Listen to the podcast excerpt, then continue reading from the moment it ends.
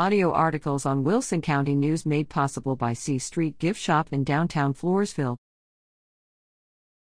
Your chance to have your say. Public hearings offer citizens opportunity to speak on taxes, finances. If you wanted to know what your property tax bill will look like in October, keep tabs on the plans your local city, school district, emergency services district, and other taxing entities have for the coming fiscal year. Local property owners can question boards of local elected and appointed taxing entities about their proposed tax rates and budgets at these scheduled tax rate hearings.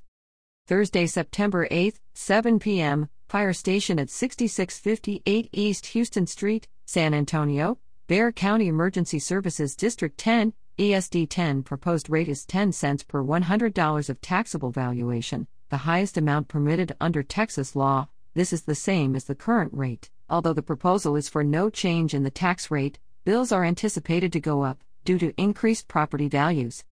Monday, September 12, 9 a.m. Wilson County Courthouse, Wilson County Commissioners Court. Proposed rate is 43.0174 cents per $100 of taxable value, an increase from the current rate of 42.28 cents, although the proposed rate is lower than at present. Tax bills are anticipated to go up due to increased property values.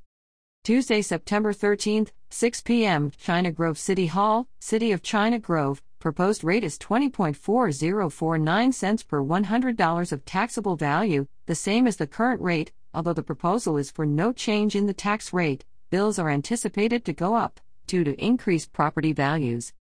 Tuesday, September 13th, 6 p.m., 1360 Hospital Boulevard, Floresville, Wilson County ESD 5. Proposed rate is 9.3002 cents per $100 of taxable value, an increase from the current rate of 9.19 cents. Thursday, September 15, 6:30 p.m., St. Hedwig City Hall, City of St. Hedwig. Proposed rate is 49.5 cents per $100 of taxable value, more than 3 cents higher than the current rate of 46.3578 cents.